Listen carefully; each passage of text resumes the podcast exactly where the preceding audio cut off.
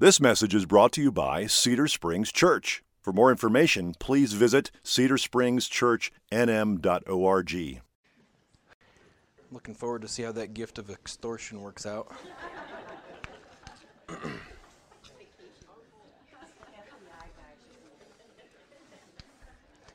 yeah.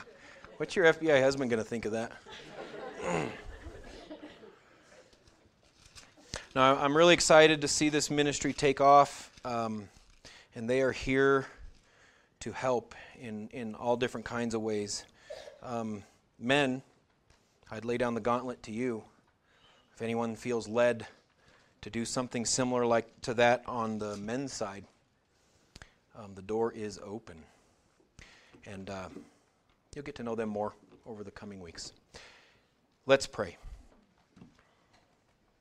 Heavenly Father, as we come to your word, I pray this morning that you would speak, that we would have an encounter with your truth and your grace and your love and your mercy, and that, that through that truth, through your word, we would encounter you. And that by encountering you, we would be laid bare and built up, that we would be exposed and covered, that, that we would be convicted and encouraged all at the same time, Lord. Break down the idols in our hearts, the, the worldly desires we have, and replace them with a stronger desire to see you, to know you, and to know your Son. So it's in His name that I pray. Amen. Well, good morning.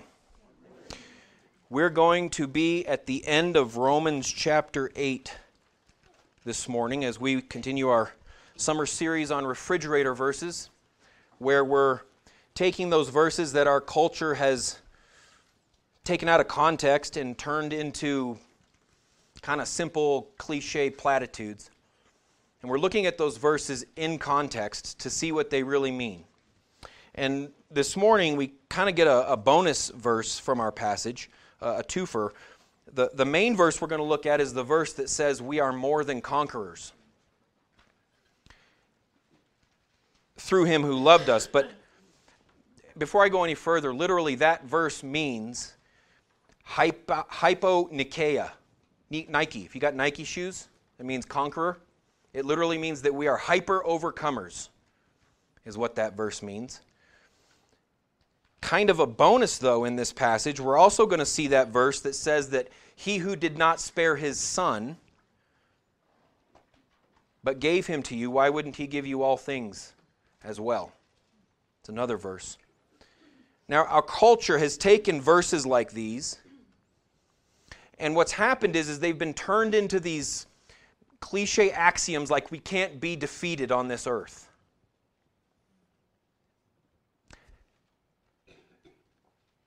We can't be defeated by bullies, by bosses, can't be defeated by hardship. Uh, there's plenty of coaches that apparently believe God has favorite sports teams because they quote this verse all the time in locker rooms.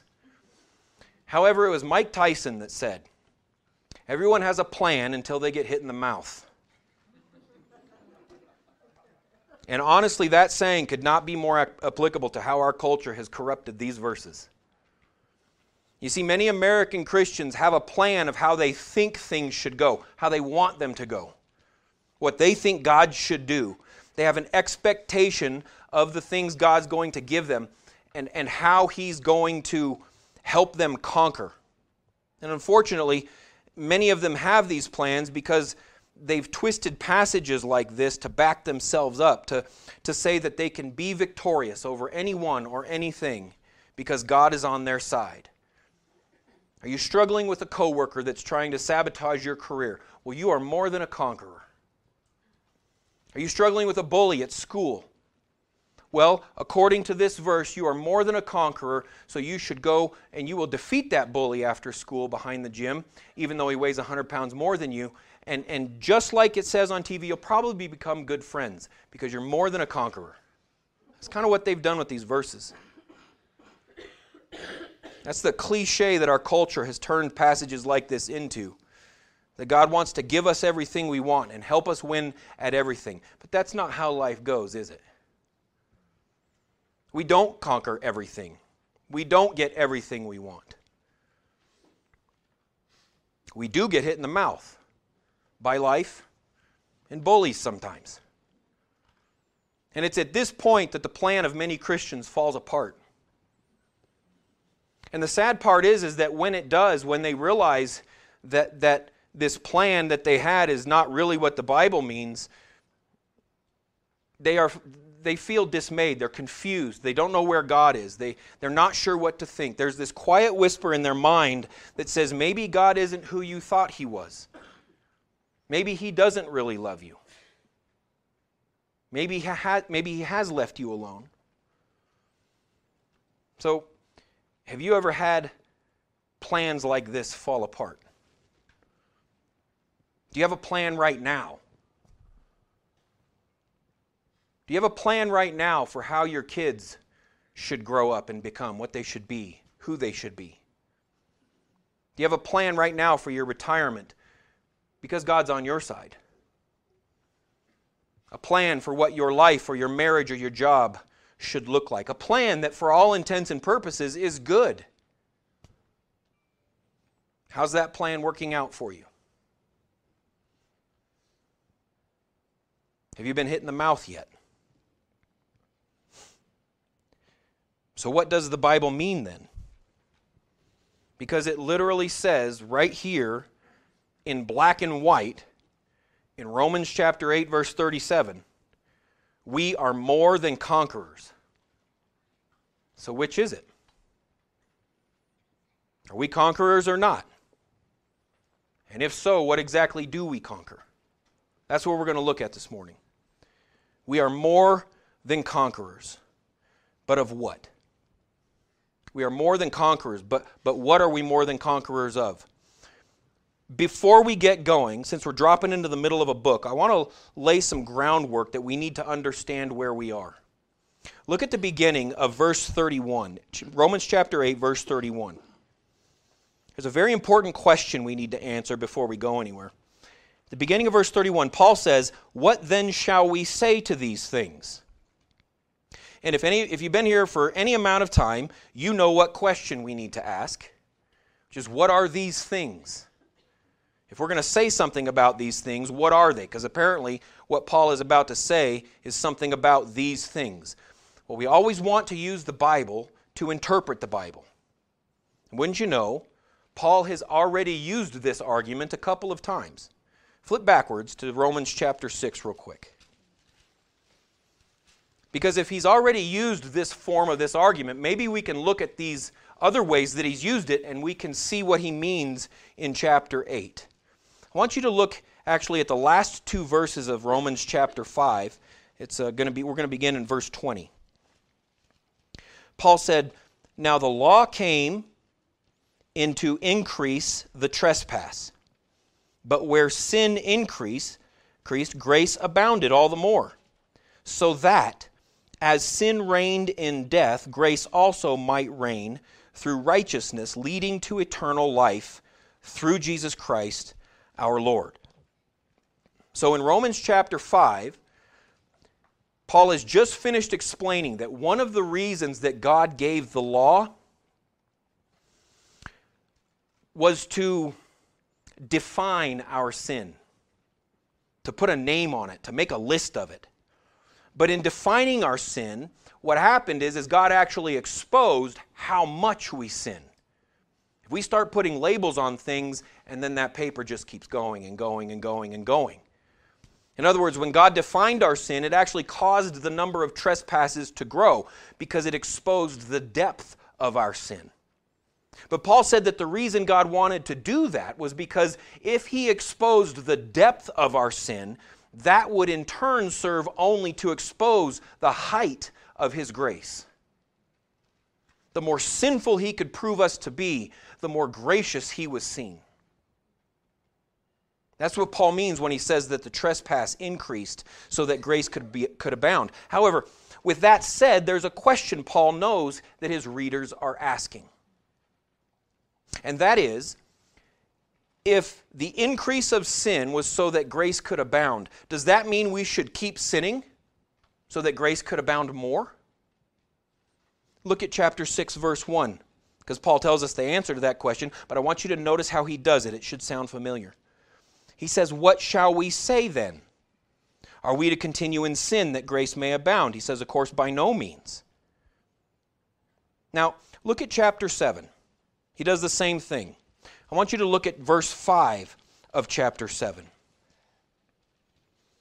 Paul says, For while we were living in the flesh, our sinful passions, aroused by the law, were at work in our members to bear fruit for death.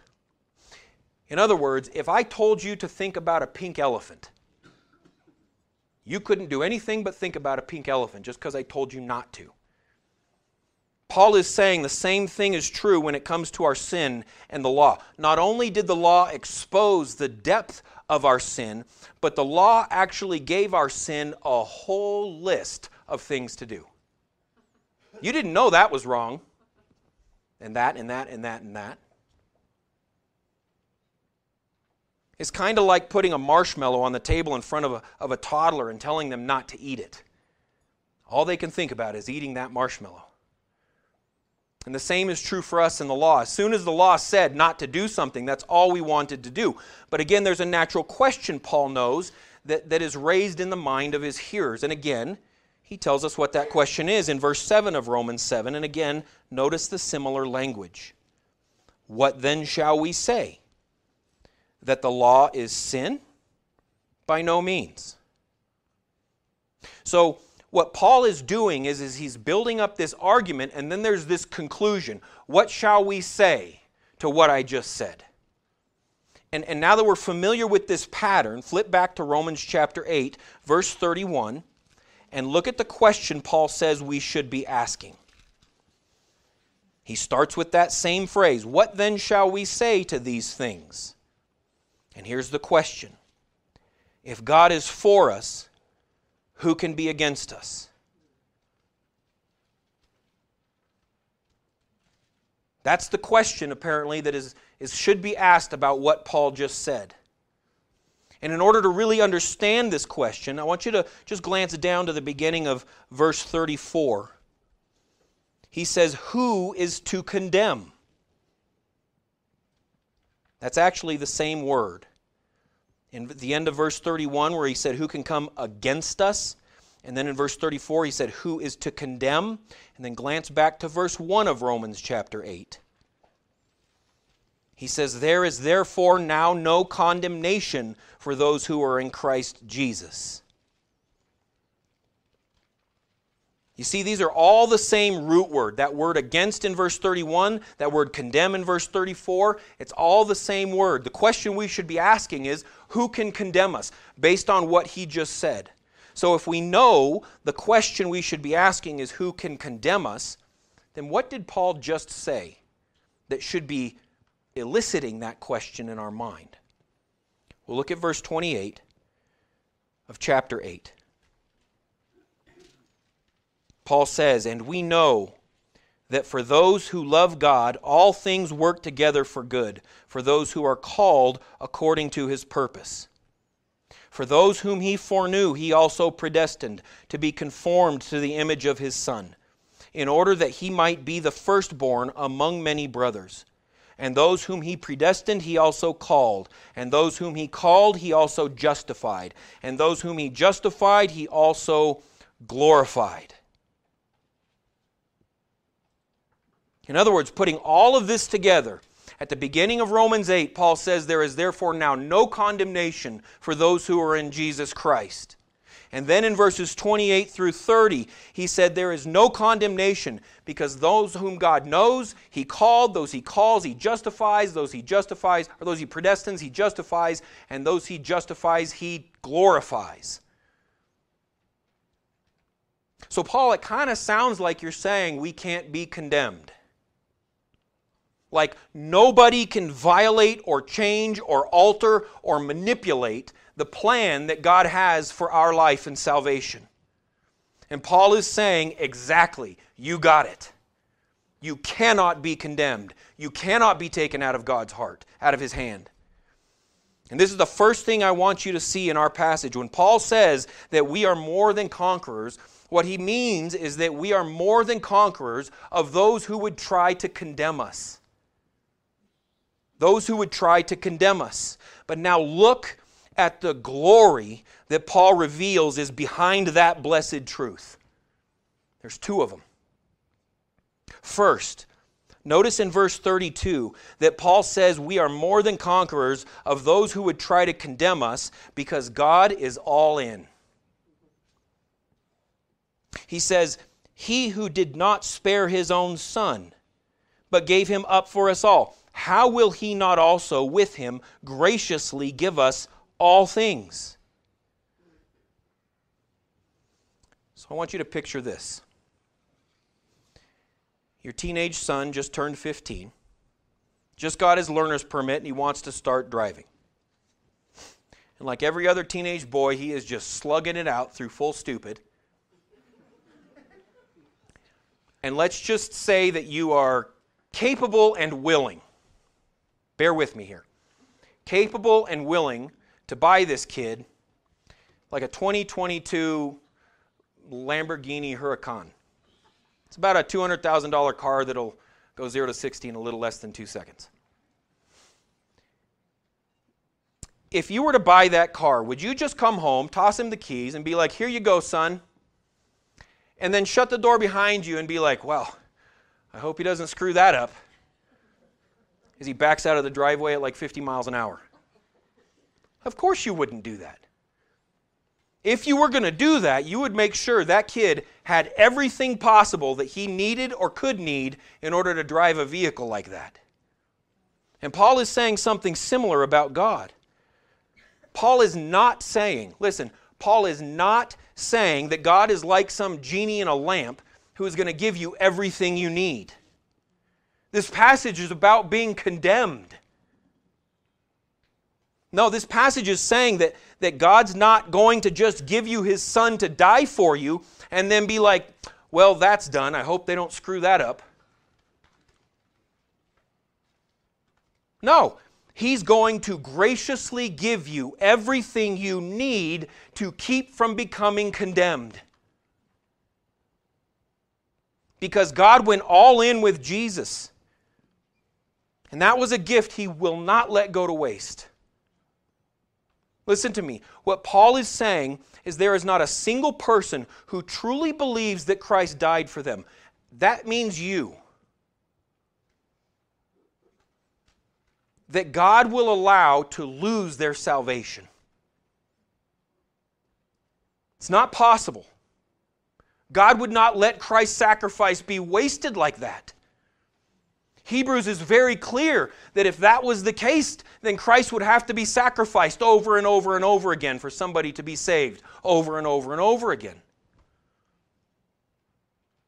That's why he's answering this question after verses 28 through 30.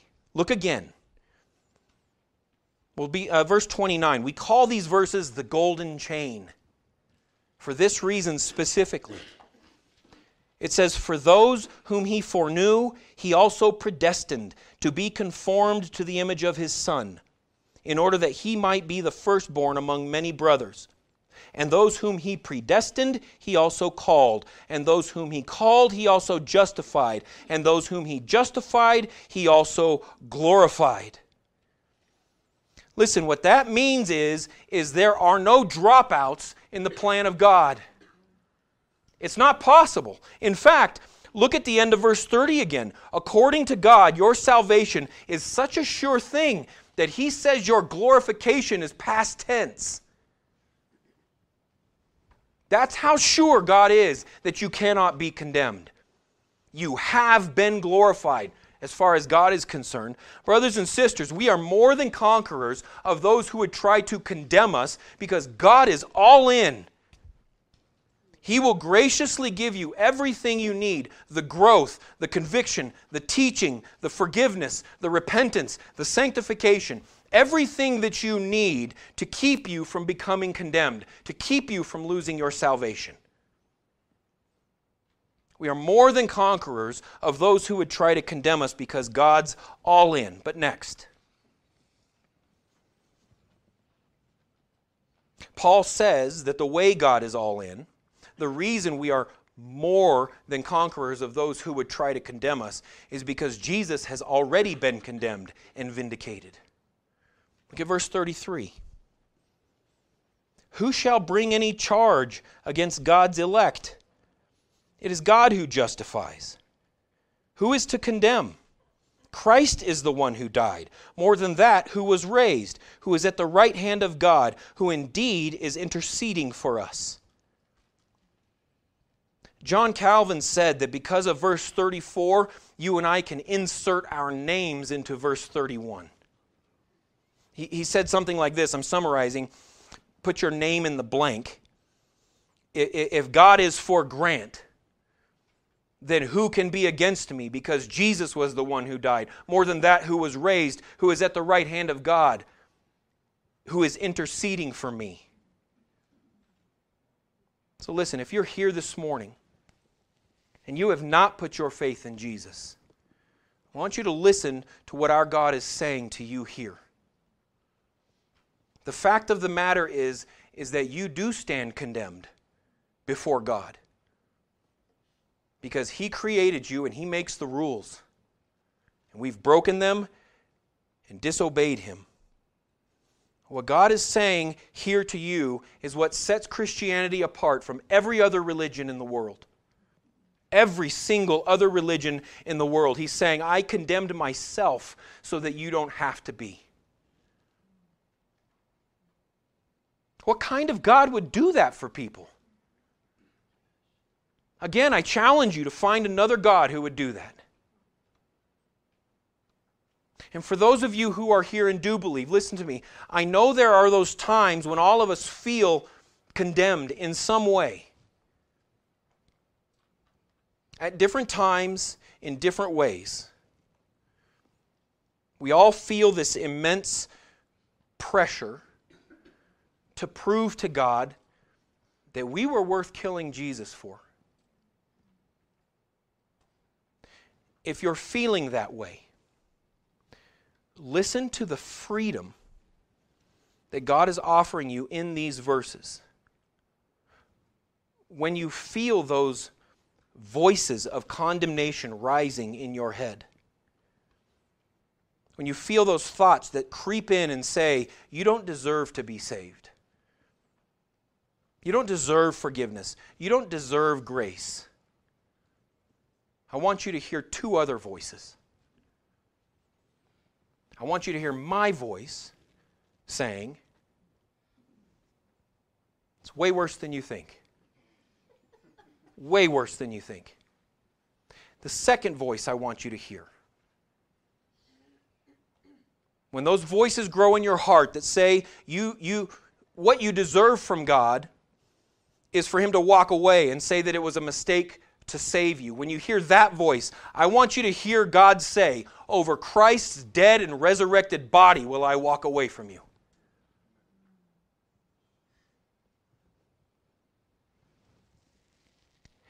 It's kind of like if you've ever played a sport.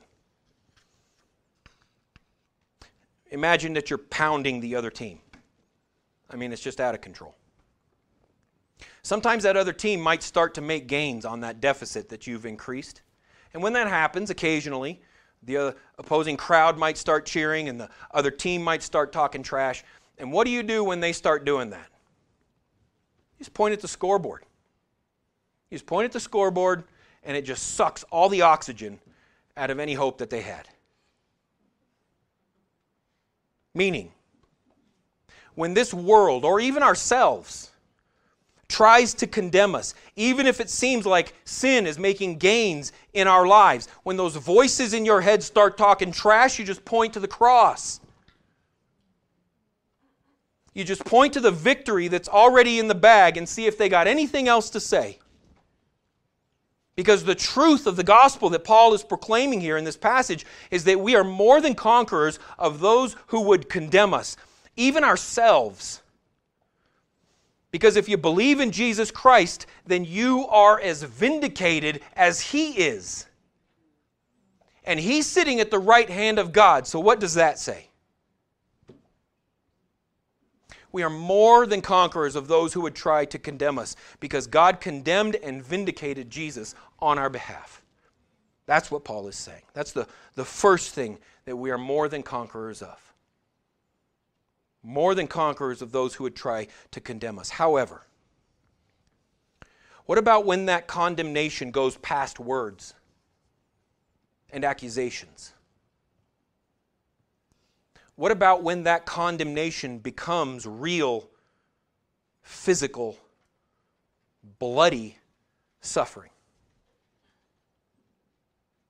Look at the next section of our text, verse 35. Paul says, Who shall separate us from the love of Christ? Shall tribulation or distress or persecution or famine or nakedness or danger or sword? As it is written, For your sake we are being killed all the day long. We are regarded as sheep to be slaughtered. No. In all these things we are more than conquerors through him who loved us. For I am sure that neither death, nor life, nor angels, nor rulers, nor things present, nor things to come, nor powers, nor height, nor depth, nor anything else in all creation will be able to separate us from the love of God in Jesus Christ our Lord. Brothers and sisters, listen to me when I say, I believe that we are witnessing in real time this transition in our culture. We are witnessing in real time the persecution of the saints transition from accusations and words to real physical suffering and pain. We are witnessing how, after our enemy twists the minds of sinful man, first to reject God and everything about Him, after he does that, after he's accomplished that, he turns their attention and their anger and their rejection and their hatred toward his people. In fact, I say with great sorrow and heartache that I believe it will be in my lifetime that American Christians will really begin to experience very real physical persecution for their faith in this country. I don't know if it'll be tomorrow or next year or 30 years from now. But it's coming. Therefore, Paul not only wants us to know that we are more than conquerors of those who would condemn us, but also that we are more than conquerors of those who think they can separate us from the love of God. We are more than conquerors of those who think they can separate us from the love of God. Look again at verse 37. Paul says, No, in all these things, Again, what things? Well, he just said, we are being slaughtered all day long. He just said tribulation, distress, persecution, famine, nakedness, danger, sword. No, in all these things we are more than conquerors through him who loved us. Why? Why are we more than conquerors? Well, verse 38 for, or because. We are more than conquerors because I am sure that neither death nor life, angels, rulers, things present or to come, powers, nor height, depth, any of those things can separate us from the love of God. Listen, this world is going to try to convince you that God doesn't love you. And it's really good at it. It's really good at it. It's going to try to make things go so badly for you that you'll wonder if God loves you. Like, how can this happen if God loves me? So Paul is attacking that lie here before it even escapes the lips of our enemy in our life. The lie that says, How can God love me if He would allow me to suffer like this? And the way he's attacking it is kind of like this recently we were in Louisville for the T4G conference. And this year they held this conference in the, the newly remodeled Louisville Convention Center. Now, being a builder, I was amazed at something that probably nobody but maybe other builders in the, in the arena recognized. But I was amazed at the massive expanse of this room without any supporting columns. This room had to have been at least two or three footballs fields wide without any supporting columns in the middle. There was just all supported by this one massive steel buttress. Now, the reason I give you that image is because you could see that steel lying in a yard or a, a, plant or something like that somewhere, and they could explain to you how strong it is and what it can do. But until that buttress is actually installed in a room, until you can see how much it could support, until you see that girder under pressure, until you see it under strain, it's not so amazing. The same can be said about the faithfulness of God's love. You see, you could say that God loves us. You could even say that God has conquered our enemy and our confidence in Him is unbreakable. You can say that, but it isn't incredible until someone tries to break it. Until someone puts some strain on that massive girder. And our God isn't willing to let us go through this life without experiencing just how strong the depth of His love is for us. We're told that nothing can separate us from the love of God in Christ, but that isn't enough for God. He says, My, my love is more than just words, and I'm going to prove it to you. So when the Bible says that we are more than conquerors, it's not saying that everything will go perfect, perfect for us. No, a love that has not been put under strain is weak. It's very weak. So, Paul is explaining that if we are more than conquerors, excuse me, he's explaining that we are more than conquerors. Because when the forces of darkness and evil and those that are against God, the forces of hatred and subjection, when those forces come against us, we will experience the real magnificence of the unbreakableness of God's love for us in Christ.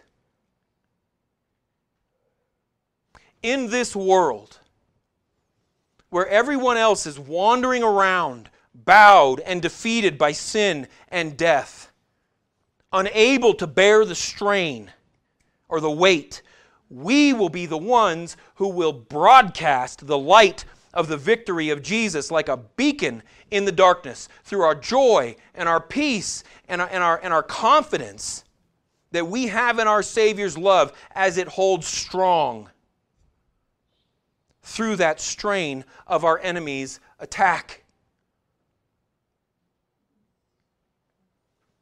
Condemn me and I'll point to the cross. Persecute me and I'll pray for you.